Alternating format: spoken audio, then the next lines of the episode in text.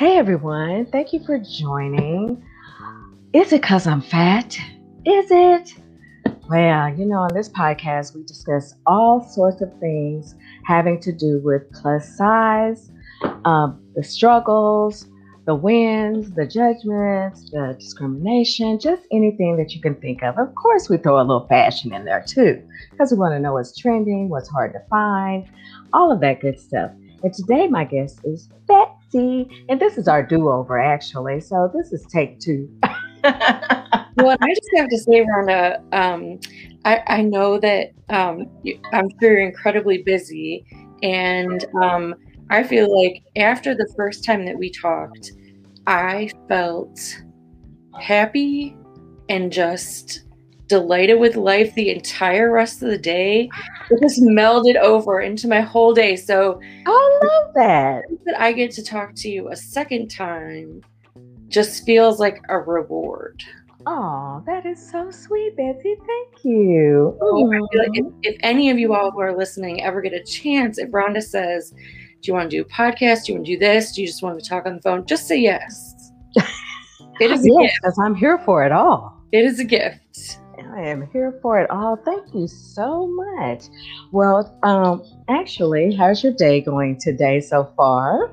It's going really well. Um, I was surprised. So um, I my physical abilities have slowed me down somewhat lately. So I have just under a hundred listings on eBay right now, uh-huh. which is low. And I had five sales yesterday. Yay! Under 100 listings. So this was good. Now I feel like it was some pretty cool stuff. Right. But, um, and it was not all plus size stuff, but most of it. But I felt like um, you know, I know people are worried about summer slowdown. Mm-hmm. I'm just not worried about that. That's good. And I just felt like I'm so happy that cute clothes are getting out there. I'm yeah. excited. People are going to, you know, be wearing them. And I love to send out little So, how about you? Uh-huh. How's your day going? Oh, my day has been going great. I've just been busy, seems like every hour on the hour. But, you know, that's a good thing. And I'm blessed to be able to, you know, just have the energy to do it all. Yes. Well, today, since it's our do over, uh, I just thought that um, we would just kind of start at a different place than we did before. So this time out, I really want to ask, uh, talk about you know being plus size. Now, has have you been plus size all your life? I have been plus size for most of my life, and I think it's really interesting lately there's even almost a division between factions of people who are calling themselves mid size, plus size, super plus size, and then different words because some people are offended by those words and everything like that. Yeah. I'm not trying to make fun of any of that because I feel like if you feel really positive about speaking up for your identity and who that you feel that you are and what you believe in and what you're proud of, that's awesome. I also want to say, though, I think it's great when we can all come together mm-hmm. and be there for each other. So, why I mention that at this moment is because when I was little,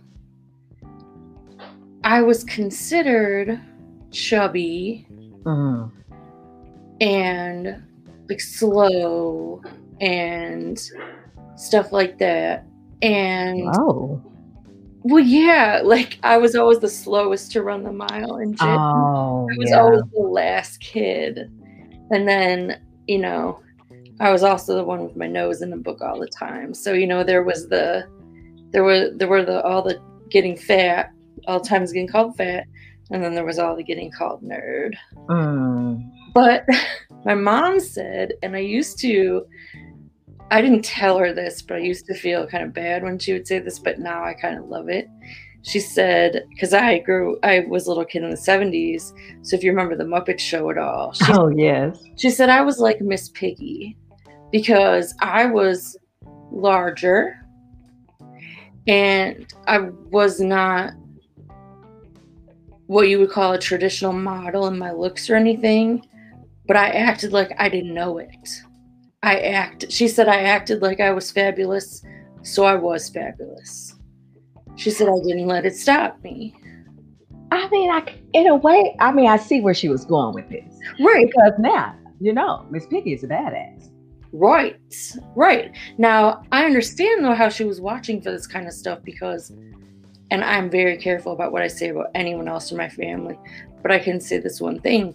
When she was 5 in the early 1950s, they put her on amphetamines, which is speed. Oh no. Because in the early 50s, they were like, "Oh, she's a little overweight. We don't want My that." apologies. I couldn't hear. Sorry, that was Siri. they put her on speed when she was five years old because she wasn't skinny. So, I mean, the only reason I mention this is because we think about now and we think about the unfairness and the cruelty and the inequalities of now.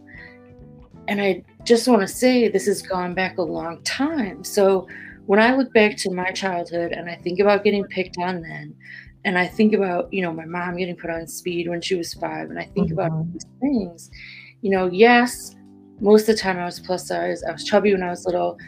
And then I think it gets stuck with you. I think it can get stuck inside you, like inside your heart.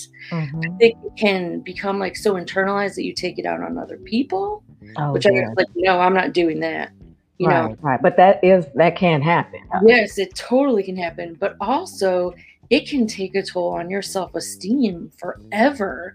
And but it also I think can stick with other people where they're like, "Oh, well she used to be chubby, so I'm going to still do this because when I was in high school, I shot up in 8th grade, I shot up 6 inches one one winter.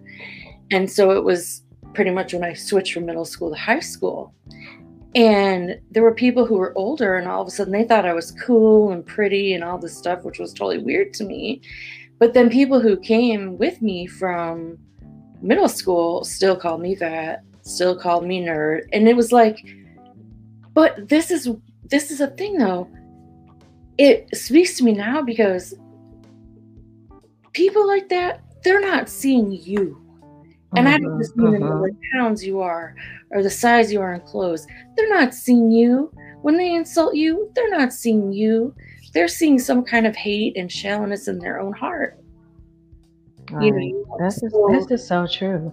I just think that, well- well, as we all know, kids can be just plain out, flat out hurtful and rude when you know they're in school.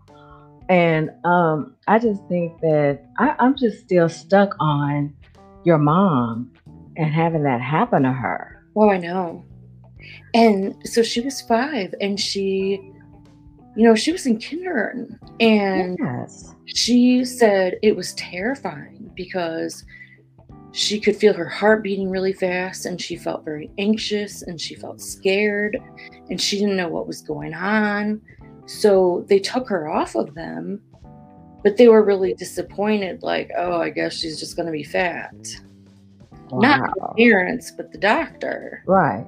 And I'm thinking, What is going on here? what is our priority here? right, right.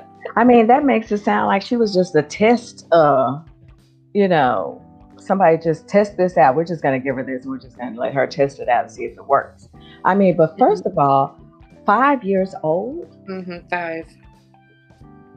Is that even They would never do that now. no? But would- back then, I think that they those were their options. So I, would have been I mean, I kind of see it, but then again, it's still kind of like five. right. Well, okay, so um now that um in your adulthood, hmm um I know that you know, of course, you are plus size, which I like to say that your switch is voluptuous. Thank you.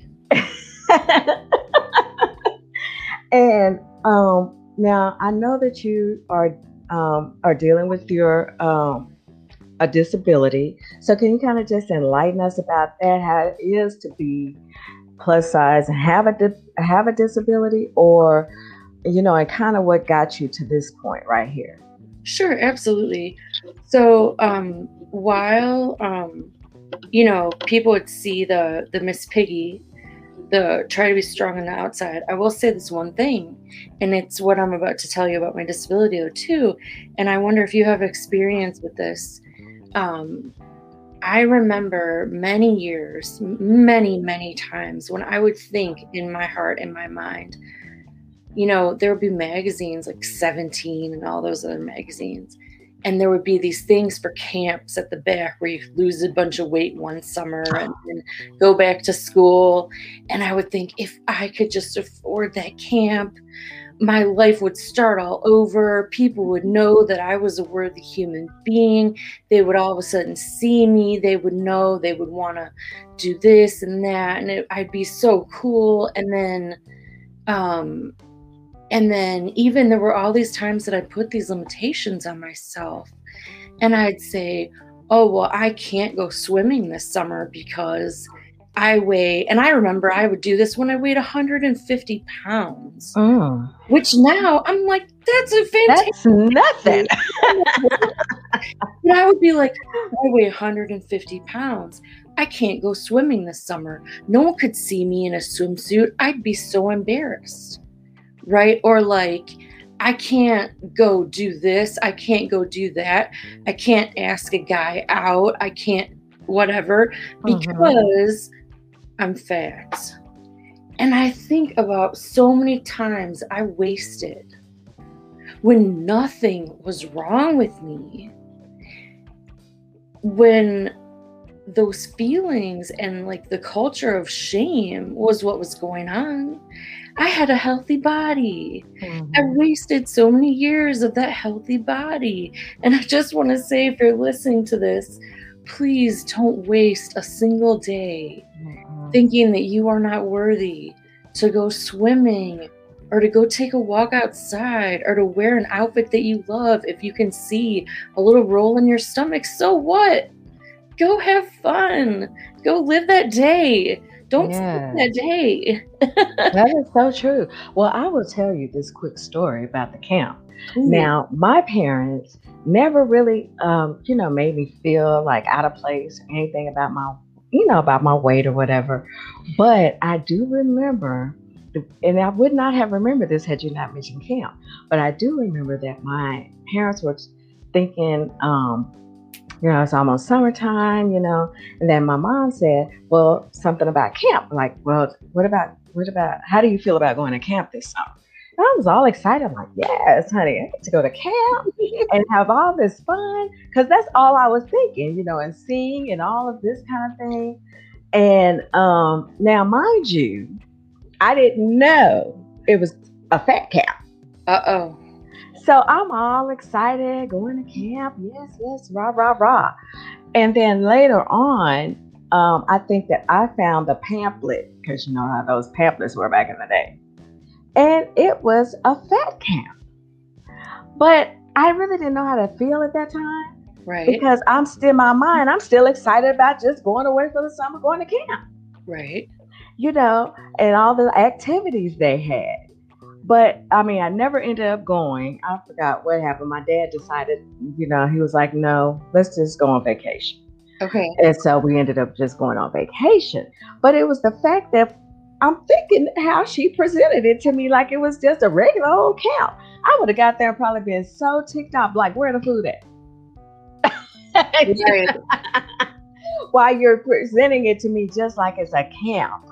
Right. But um, I think that anything, I mean, I think those places are fine. I think you just have to investigate, do your research, and really talk it over and be honest with your child about it.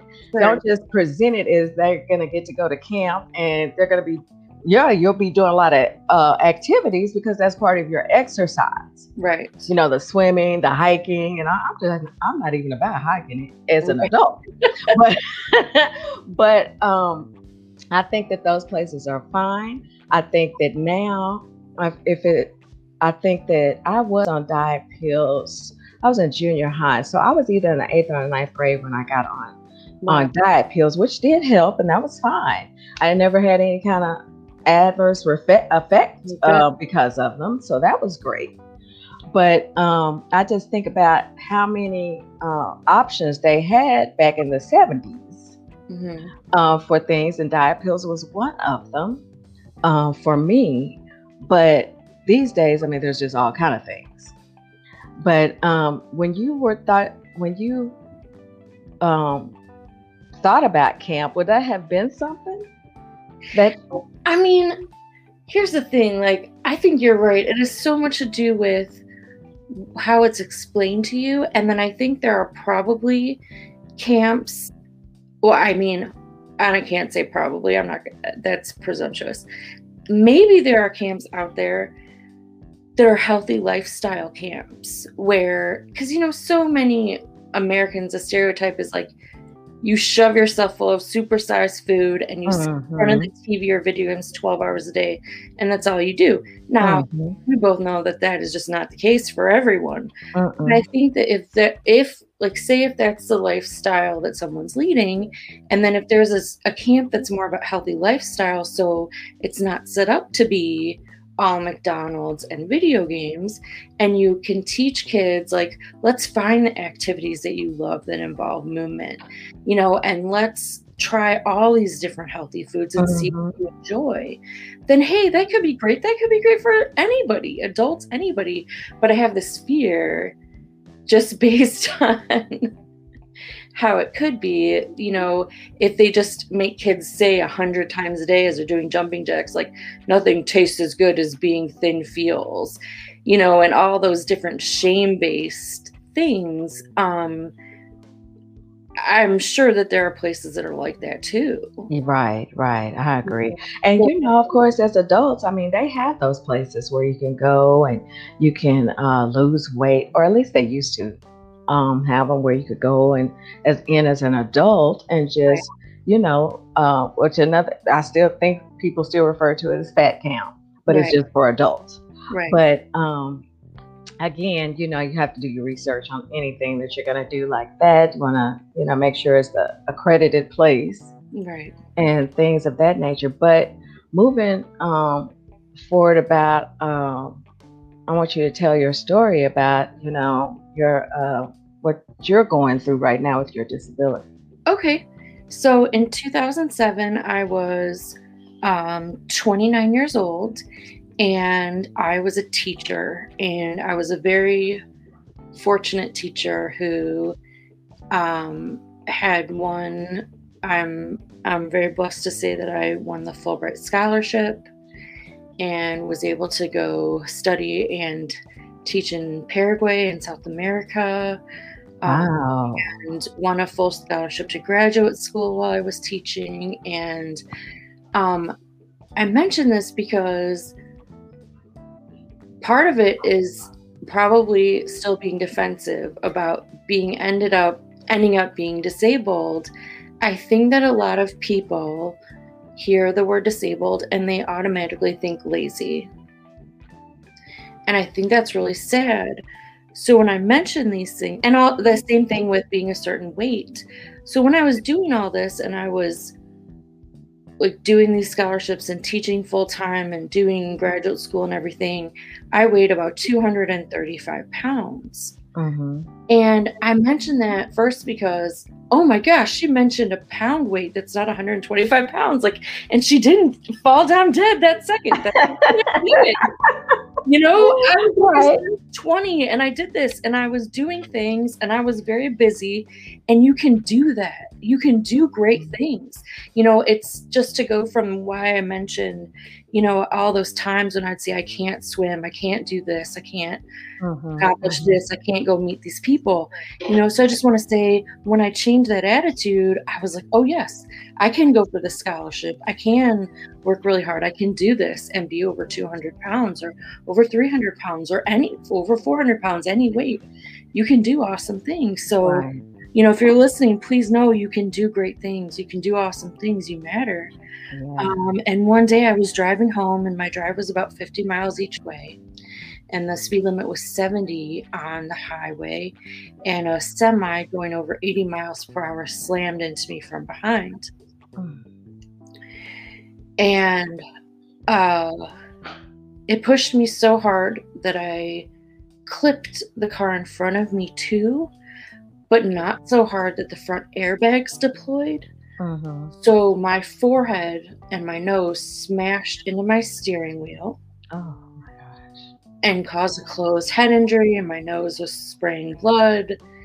um, I felt very confused and stuff instantly. But strangely enough, you know, people say there are people who say I completely panicked when something like this happened to me. And there are people who say that they get this great calm. And I was one of those people who got this great calm. And I don't think that the people who get the great calm are necessarily better people. Right. I get that. I just for some reason, I you know, I had my hands on the steering wheel still and I was trying to angle myself safely off of the highway because there was a big ditch. It was in a rural area between the two cities, mm-hmm. you know, College Town where I lived and, the, and Kansas City where I taught. And there's a big ditch, and I was like, "Am I going to roll?" In addition to this accident, what's going to happen? I didn't know, and I thought to myself, you know, and to the to the to the universe, you know, if this is it, thank you for everything. Mm. Because despite challenges and hard times in my life that I've had, I'd also had such beautiful times and I'd been so blessed. And I, that was my thought. And then I lost consciousness. Mm, mm, mm. So, wow. um, you don't necessarily think that when you're 29 that you're going to end up being classified severely disabled and that you know be told that you'll never have the life that you had before again mm-hmm. but what complicated it is that the police officer who finally got to the scene someone else called i was unconscious um, I he knocked on the car window. I woke up or came out of it. I managed to get out of the car, which in a second, when you hear what was wrong with me, you'll be surprised. Um, and I was sobbing and I was terrified and I didn't know what was going on and I didn't know what to do. And the police officer called my partner at the time and he sent me home instead of to the hospital. Mm. I just don't, I just don't, I, this will never make sense to me. Ever. How, why this person decided, oh, I'll just drop her off at home. She looks fine. But yeah. you had blood like all yeah. around. Yeah. I will never understand either. And it was almost 14 years ago. And there was definitely a time that I thought about it a lot. Mm-hmm. But thinking about it a lot made me more and more upset because his decision to do that definitely affected my life. Um, as with the closed head injury, my brain swelled Mm-hmm. And so did my spine.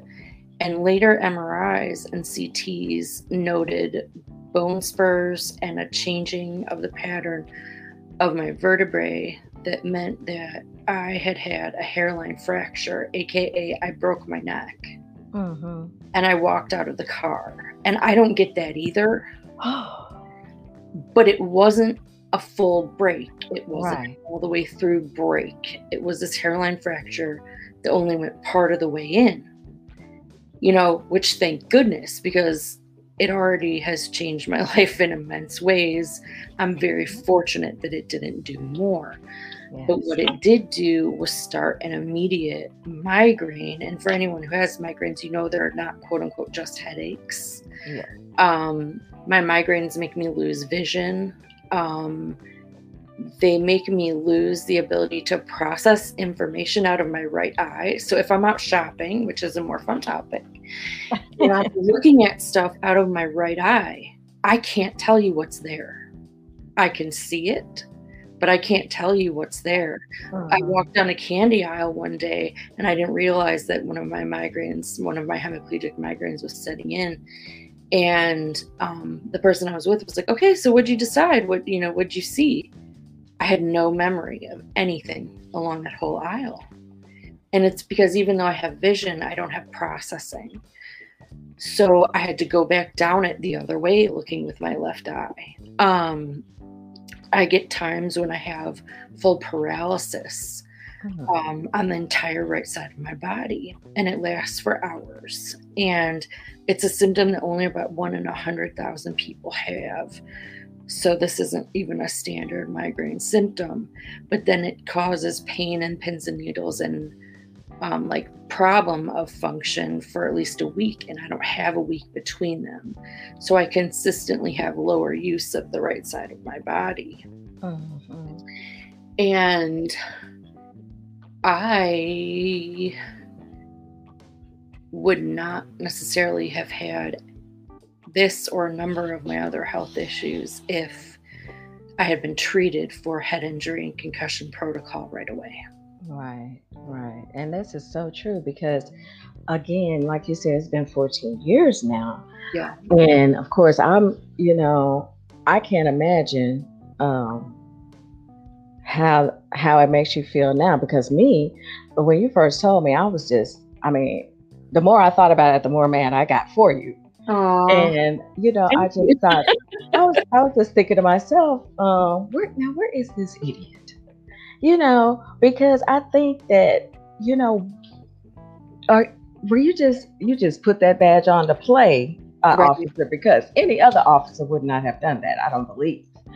You know, because I'm just thinking, what are you thinking when you're seeing some I don't I mean, if you your nose was injured right. and you know, I mean, I'm I'm in my mind, I'm thinking.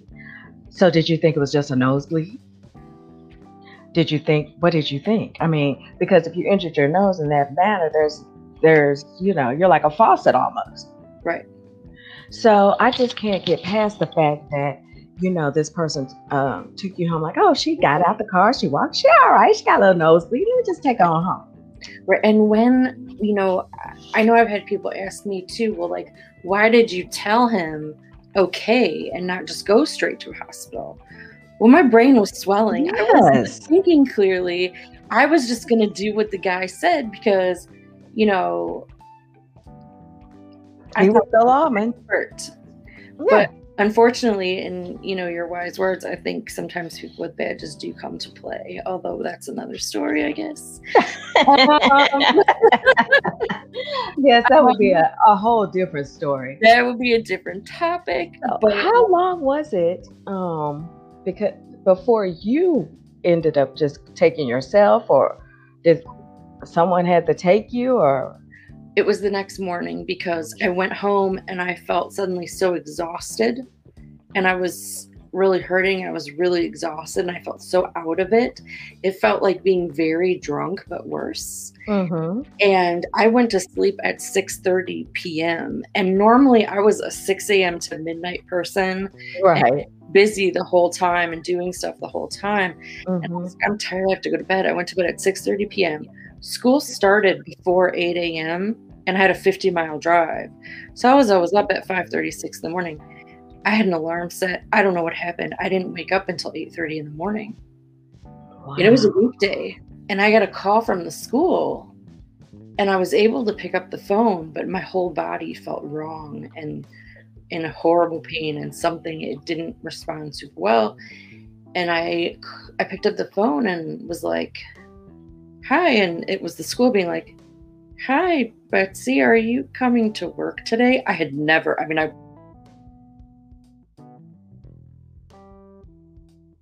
oh oh my goodness i tell you that this story is amazing i'm sure they were wondering where you were and what happened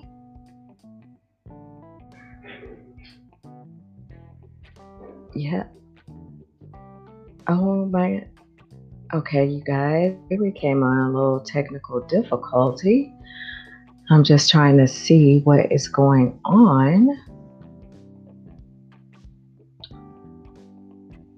right never. here you know, Oh wow. Yes, I don't know. We're having a little technical difficulty. yes. Can you still hear Yeah. me?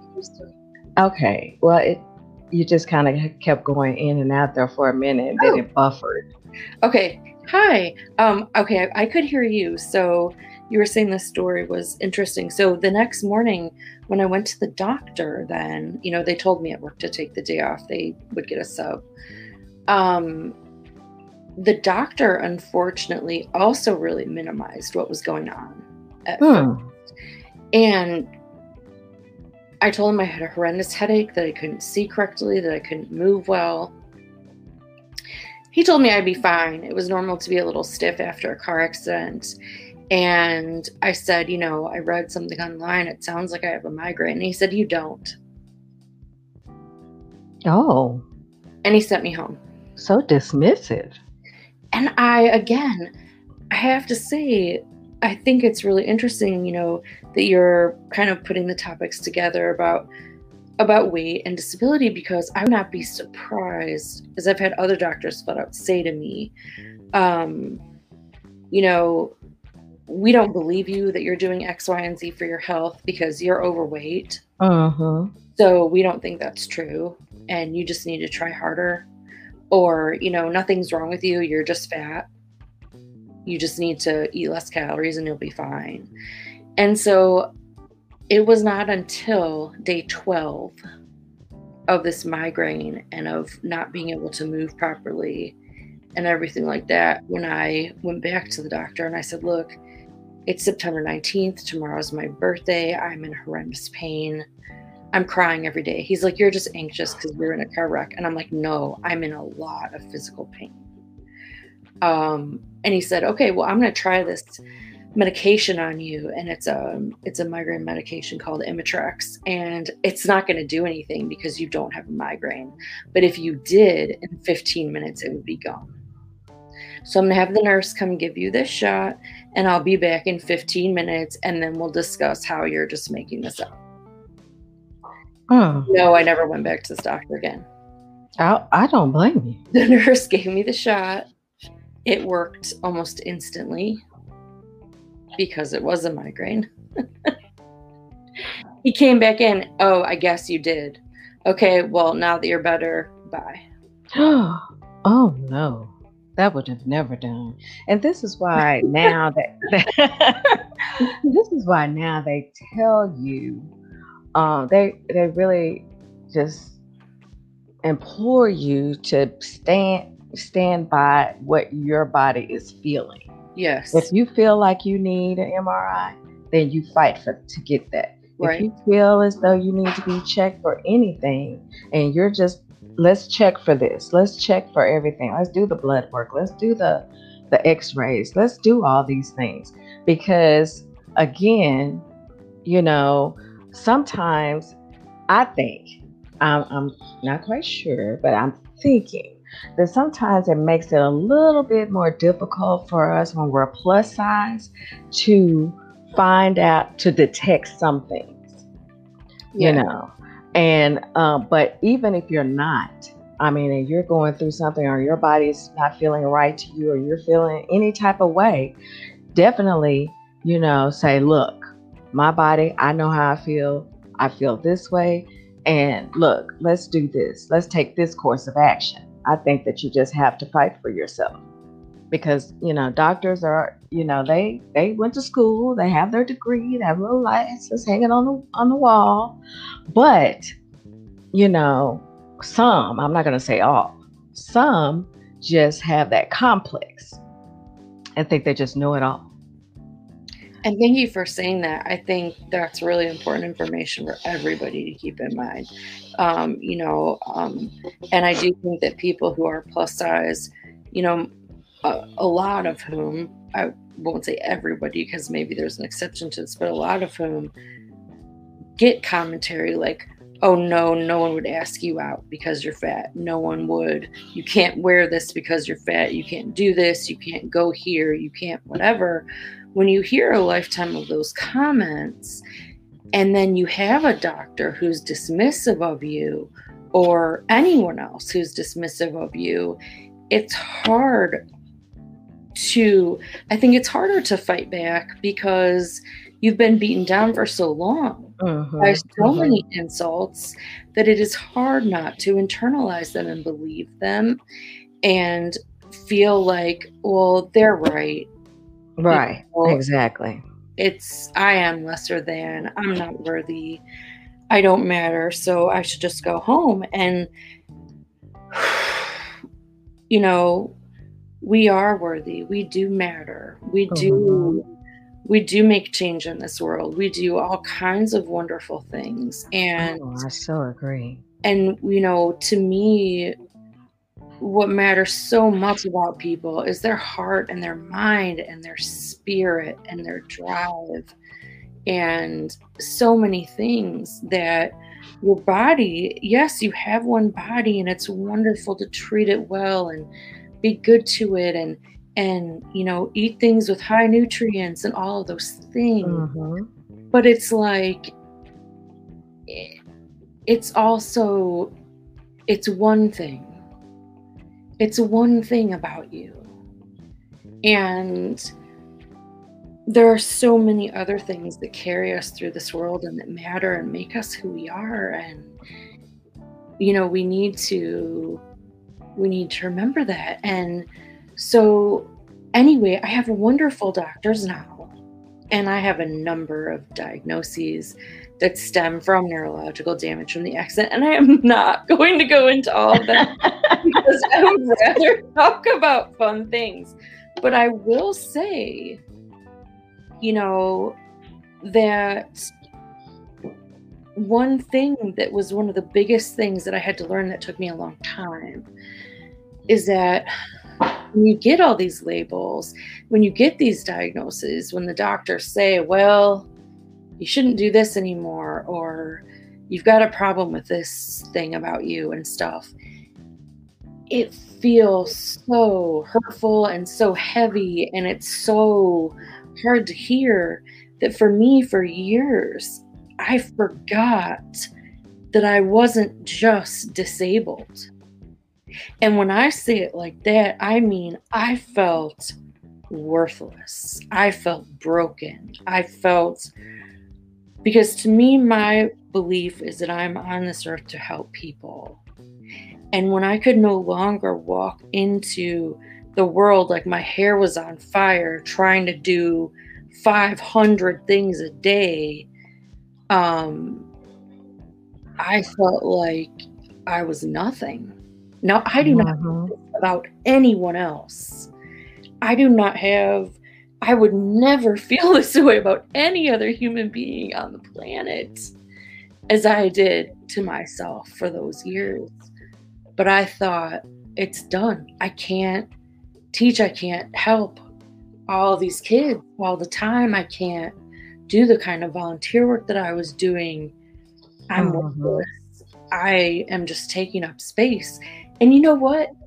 I don't even like saying that now because I don't want you or anyone else to hear this and think that I think that about anyone because it's Mhm. not the feeling that I had about any other person. It was what I did to myself. And so, all over again, just like how I had learned that not being a size zero didn't make me worthless, I had to pull myself out and say, okay, Betsy, forget about what you can't do anymore that you did. What can you do? What can you do today? What can you try to relearn how to do tomorrow? What, you know, who are you? You're not only your body. You don't think that about anyone. Stop Right. you know, and it's you know, it was a long process for me. Was it did this did this does any of this resonate for you or did you not have that part of the journey?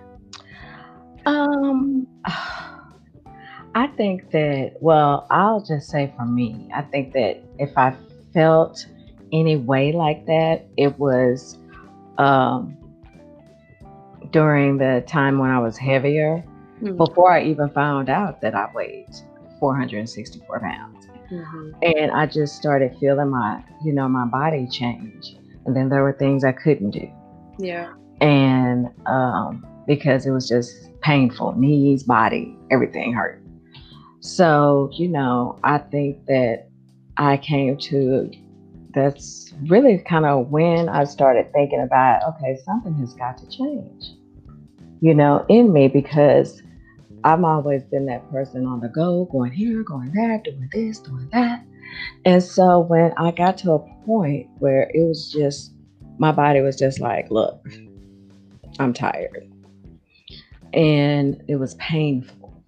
And then I had to rely on, you know, people to do things for me, which I really secretly hated. I hear you. and so I think I was at that point that I decided, I, I remember like it was yesterday. It was uh, New Year's and um, New Year's Eve actually. And I said, you know what? I just prayed and I said, look, I just need a change and I'm going to commit to making a change in my life, mind, body, soul. And I, you know, because I said, I just do not want to exist anymore. I want to live. I don't want to just exist. And that's where I found my place. My, my, I think that was probably my, one of my darkest times is that I realized at that moment that I was um, I was breathing, but I wasn't living. Mm. And at that point in time, I was like, yeah, something's got to change. And like you, it's not about focusing so much on what you can't do. It's focusing on what you're gonna, what you can do, what you're going to be able to do, right? Or you know, learn again in a different way. So, you know, that's kind of where my dark space was. And it's so weird because for me to be in that space, because I was always confident. Miss Confidence, honey. I would just walk around, you know. And I was one of those sadly, sadly, I was one of those people that were like, well, if you didn't want me, that's your fault. That's your you missed out, honey. You know, that's your problem. And go on about my business. But I never really had a problem dating. I dated.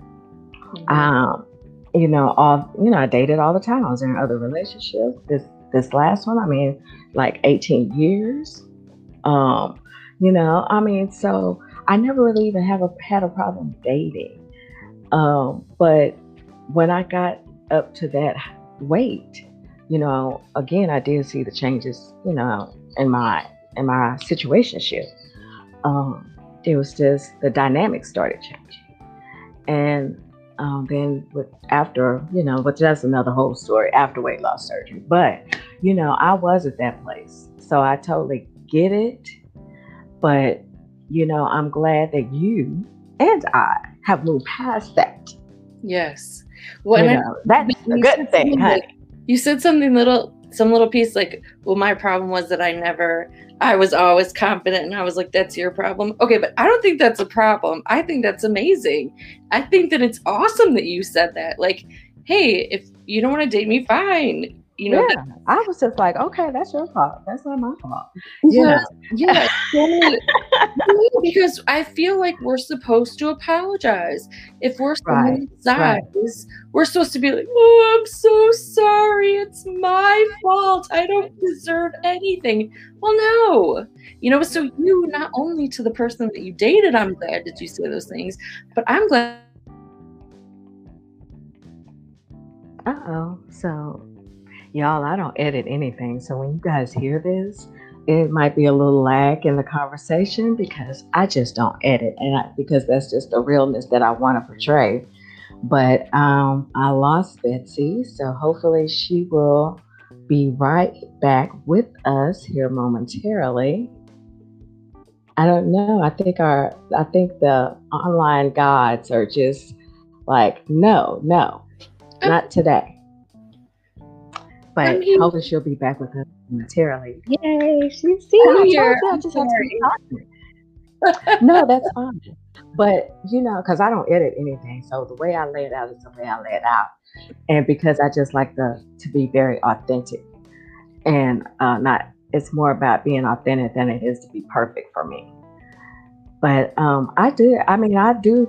I, you're right, it wasn't a problem. But I think that this is what I find funny is that now, if I wanted to date or whatever, Mm. now, even after I've lost all that weight, Right. now I'm thinking, oh, now I have all this loose skin on my tummy. Ain't nobody got time for that. And you know what that is? You know what that is, and any scars you have, and anything else that you have that you feel like is in, imperfection. You know what those are? They're part of the roadmap of your life. They are Mhm. marks on the roadmap of your life. They are part of the story that makes you you. And you are beautiful. Like I feel talking to you, I feel this warmth and this intelligence and this beauty radiate off you from the internet. I'm like, oh, that's you say from the internet. do I like, do I like to be positive with people? Yes, but would I say that if I didn't mean it? No. right, right. You know, if you're and I feel that from you, and I appreciate. I'm gonna receive it in the spirit from which it was given. thank you. and things because you know I tell you that um I think about um times back then which was not so long ago it was only like 2 years ago when I had weight loss surgery but I think of that place sometimes and I thank um thank the man above that I moved past it Mhm. but then again, like I say, now I'm just kind of like, ugh, you know, do I want it? I mean, you know, I start thinking sometimes like, nobody wants to deal with that. I don't want to show that to anybody, Oh, you know. But um, then on the other hand, I'm like, oh well, it's me, so right. that's what it is. But now let's okay. I want to talk about um, clothes and a little, you know, get into how it is because I do know um, firsthand how it's been um, to shop. Because I think I before I shared with you that when I was younger, you know, um, my mom took me to Sears and Roebuck. yes. You have to go over to the chubby aisle. Yes. And I just used to hate being in the chub- chubby aisle Me you too. know, the chubby section rather. It just, because why? Because they had a big sign that said chubby section. Yep, I remember it. and I think later on down the line for boys they called it chunky Right. And then husky. and then husky. I'm just like I hate all these words. But um I mean I always I always did manage to come out with, you know, some I wore uniforms for years until I got to public school in eighth grade. So that was the problem when the problem started because my mom was just like, I don't know what to get. But I wanted to dress really cute and things like that, like everybody else. My and my aunt would buy my school clothes every year. And she was pr- pretty much more or less told my uh, mom to um, let her pick out her clothes. And my, I think my mom was nervous, like, what? Let her pick out her own clothes. But, um, you know, I ended up, you know, being able to do. But how is it for you to um, shop and buy clothes? And I, y'all, I just have to say, Betsy's kitty cat is so sweet. I mean, just rubbing her face, and I'm like, oh my god, so cute. I I Look, like, can you talk to me? one of the things that I did when I was mostly bedbound was to bottle feed kittens who lost their mothers Oh, before they were weaned. And so these are bottle babies. So that's why they're like this. oh, oh. Because they think I'm their moms. Oh, that is so sweet. And you guys, I wish you could see it. Just touching her face so gently. You know, oh, I miss having a, a pet, period. But um, hopefully one day I'll get to have a pet again. But um, yeah, I wanted to know if um, you had faced any issues younger with getting clothes, or even we can move on up to now. How um, how you um, do you shop online a lot, or do you go out shop? So those are kind of the that's kind of the conversation I want to have right now. So you guys, uh, I just put all those questions out to Betsy because she probably can hear me. I just can't hear her right now.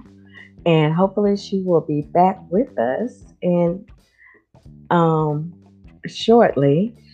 So I wanted you guys to know that I'm actually um, doing this podcast about plus sizes because I think that these is important. These are important stories to tell.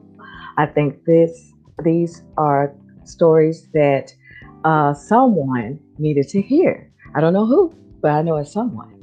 So um, we're going to continue on with Betsy and her boo boo kitty.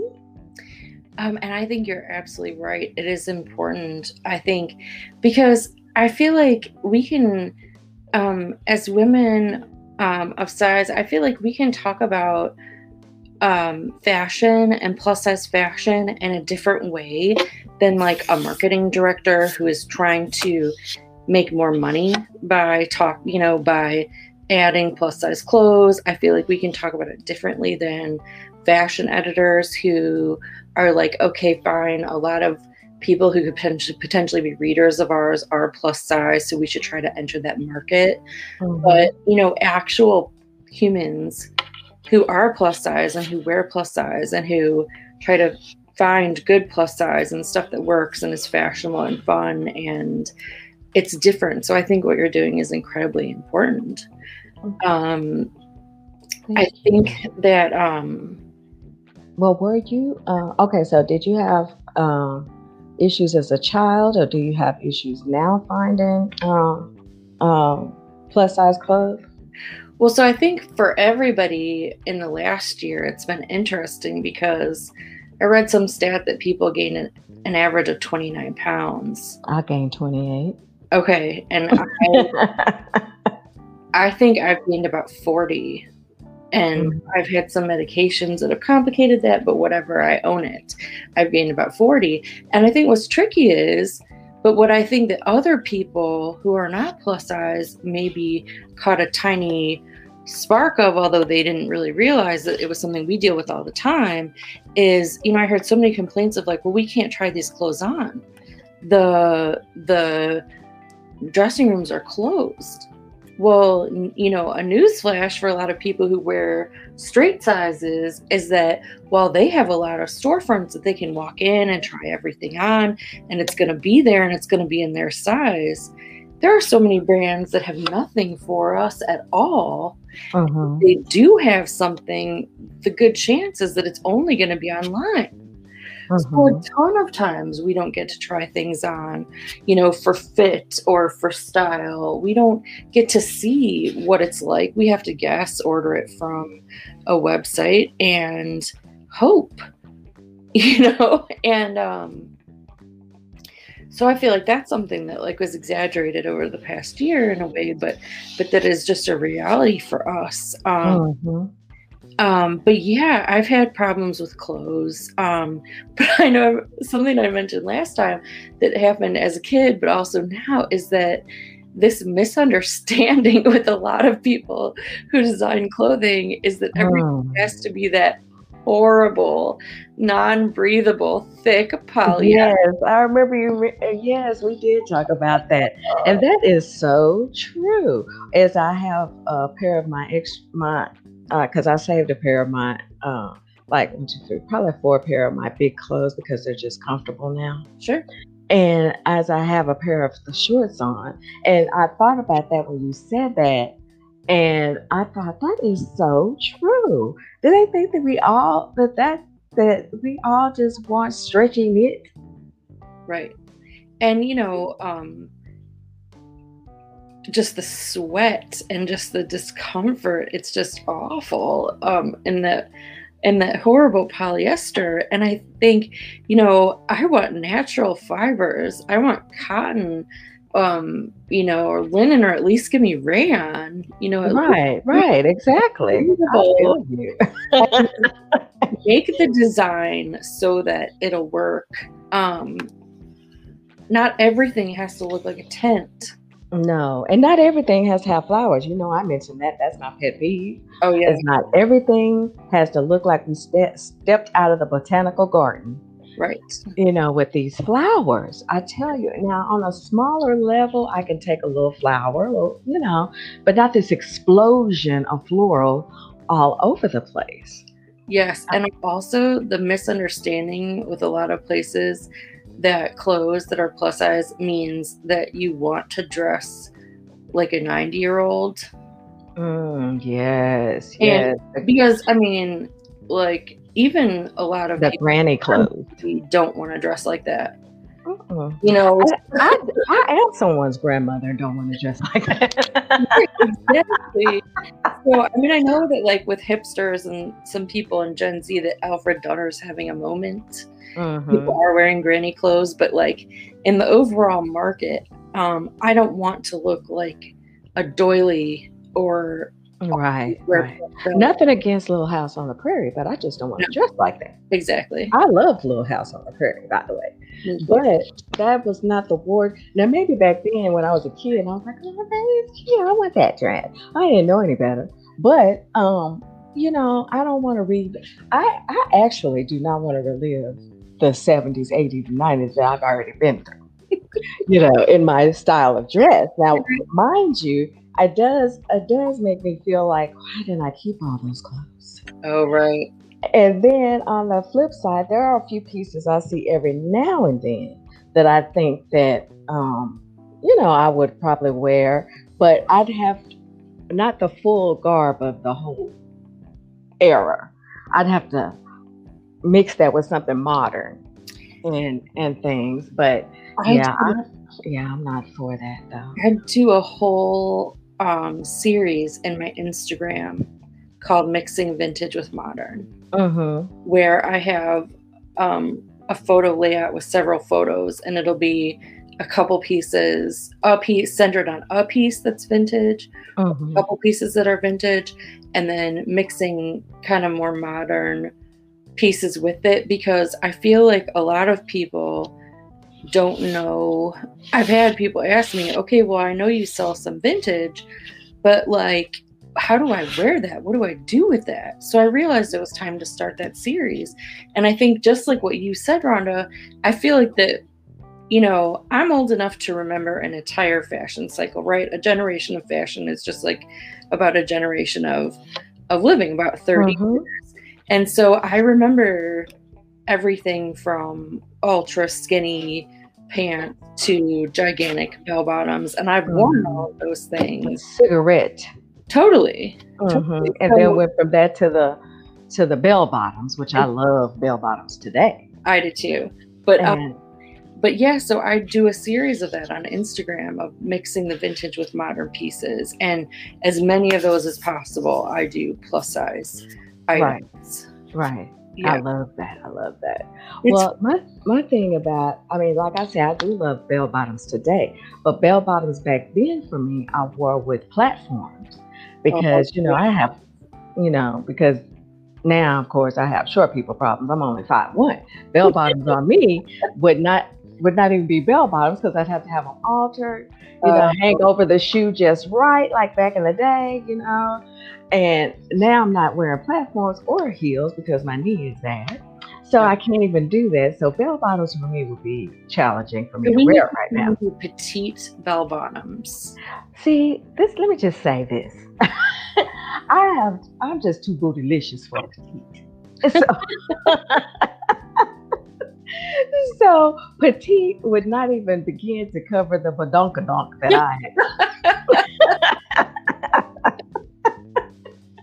which is which is so funny because I tell you that um I I say that I used to say all the time I had to dress for all my junk in the trunk. See, I just have all kind of things to call it. And um That's now good. That's good. and now with my fupa, which I call a flopper, now I feel like now I feel like I have to dress for that, you know, camouflage that. And I'm just like, okay, you know, this is all just getting to be too much. But I think that, you know, in general, I just I think it's important, really, first and foremost, for if you're plus size, that you really know and do the research, but know exactly what you wear, what size you wear, you know, because, you know, at the end of the day, we may be plus size, but we're also stylish.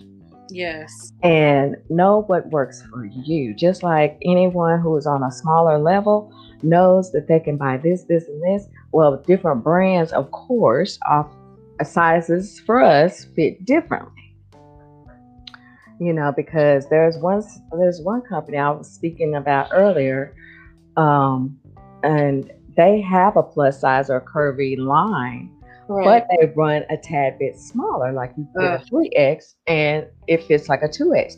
Well, this is stuff that companies need to understand is that if you're advertising that this is a 3X, you need this to be a 3X, right. not fit like a 2X or a 1X. So I think that they need to be more mindful of fit hmm and and To- not and maybe have some people on your team who are plus size who can help you with this situation. Absolutely have people. Yes, people.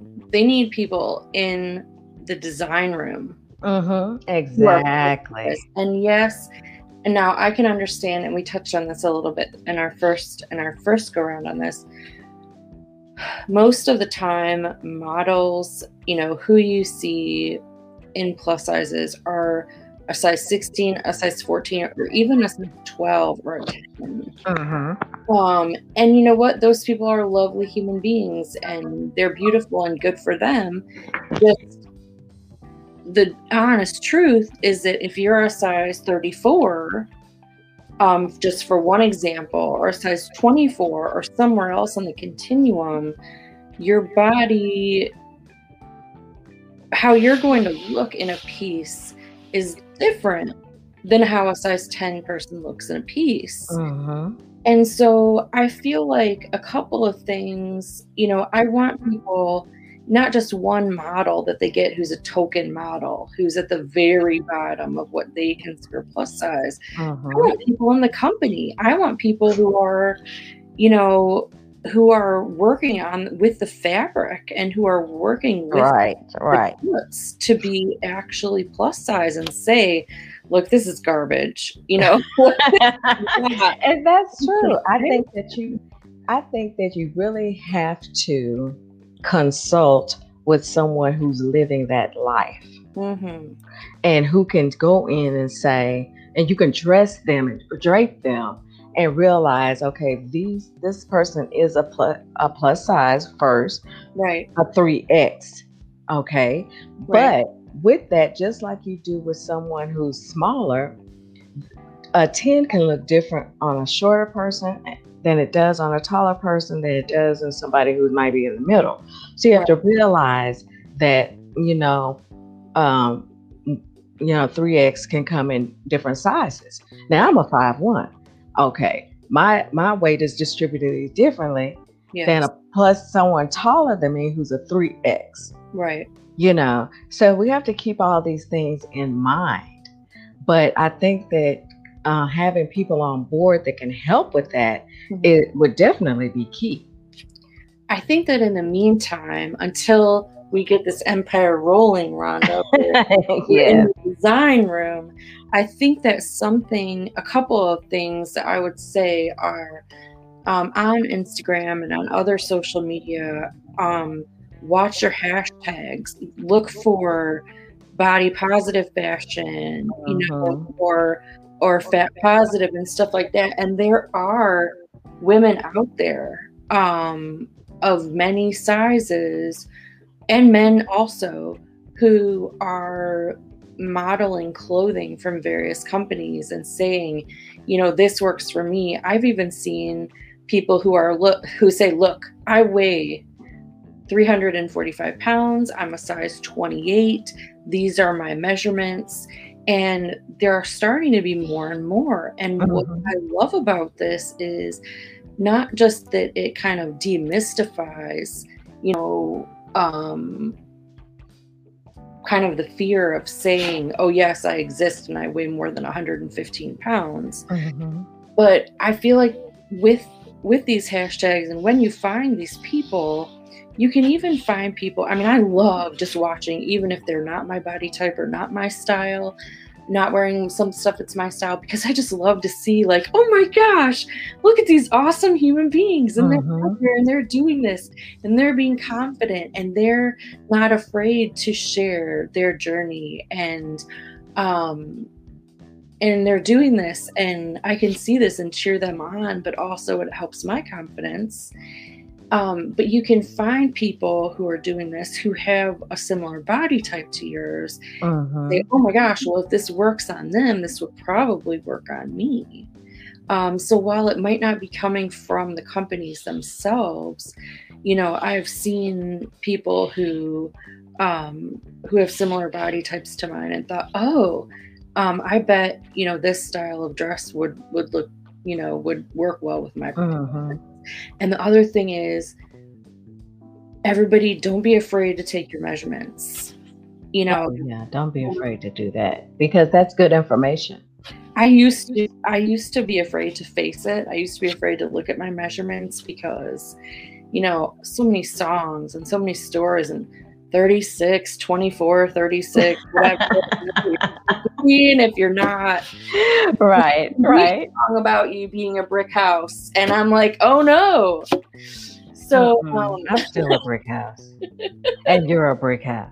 oh thank You know, So, that- at the time, you know, so it's like, yeah, just take your measurements and know yes. you are. So and it's important to you to do that because that that makes shopping online easier for you yes, um too and you know if you're on a weight loss journey it's good to do because it, keep, it helps you keep up with you know sometimes you lose inches before you see the weight gone. Yeah. so that's important and encouraging. But i think that um the important thing is as i i mean i just say this often is that you know don't be afraid to do your research don't be afraid to seek out companies that aren't always on the radar Mhm. because we have some hidden companies that sell great plus size clothing you some know that we don't hear all the time that we don't hear about all the time because we hear about the lbs and the you know uh Eloquiis and yes, you know, um, Ashley Stewart's and things of that nature, which are all great brands.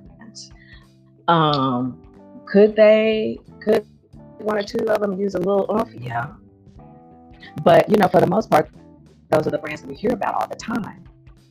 But they're, you know, I will always uh, uh, talk about women with thin because that's where I shopped at for a long, long time. You know, because I, I I stopped going out to buy clothes. I started buying clothes online because it was just easier. And you know, they go from I can't remember. I think they go up to like a 46 or something. I'm, I'm not, not even. I can't even remember right now. But I, I bought most of my clothes there: t-shirts and shorts, and I wasn't even wearing jeans, but I bought a bunch of leggings. So you know, I, I think that we just have to do our research. They have good quality clothes, and um, that is what you want to want to look for is good quality, long lasting um, fabrics that are breathable, comfortable, and you know makes you feel good because you know when you look good, you feel good, honey. And um, that's what's that's what's important. You want to soak up that for your mental because um, you know there are so many different struggles that go along with being plus size. So you want to take care of uh, your mental. So that's self care. We want to be sure to speak to ourselves, self talk, because all of these things are important to our uh, livelihood you know, without these things and speaking in positive terms to yourself are all important when um, any for anyone, but particularly when you're plus size and and you may be feeling as though you're less than when in fact you're all that in a bag of chips, honey. So, um, Betsy, oh my gosh, I just love talking to you. I love I talking to Like you. we could just like talk all day. I, but- feel, I could definitely talk to you all day. You a million things to do. But uh, oh yes, it's always. Uh, I mean, today is just a crazy day. Normally, I'm not like that. But I want to thank you though, and I want to offer you to give us a few words of advice. You know, life, love, uh, plus size fashion, whatever, you know, three things that you want to share with us before we wrap up. Well, that's so nice of you. You've already let me talk so much. Um, it was all about you. I feel like I wanted to ask so many other things about you. I asked some things about you, but I, okay. Um, yes. Okay. I'll have to catch up with all of your episodes of, of Brunch with Diva and everything like that. Oh, So, too. so, um,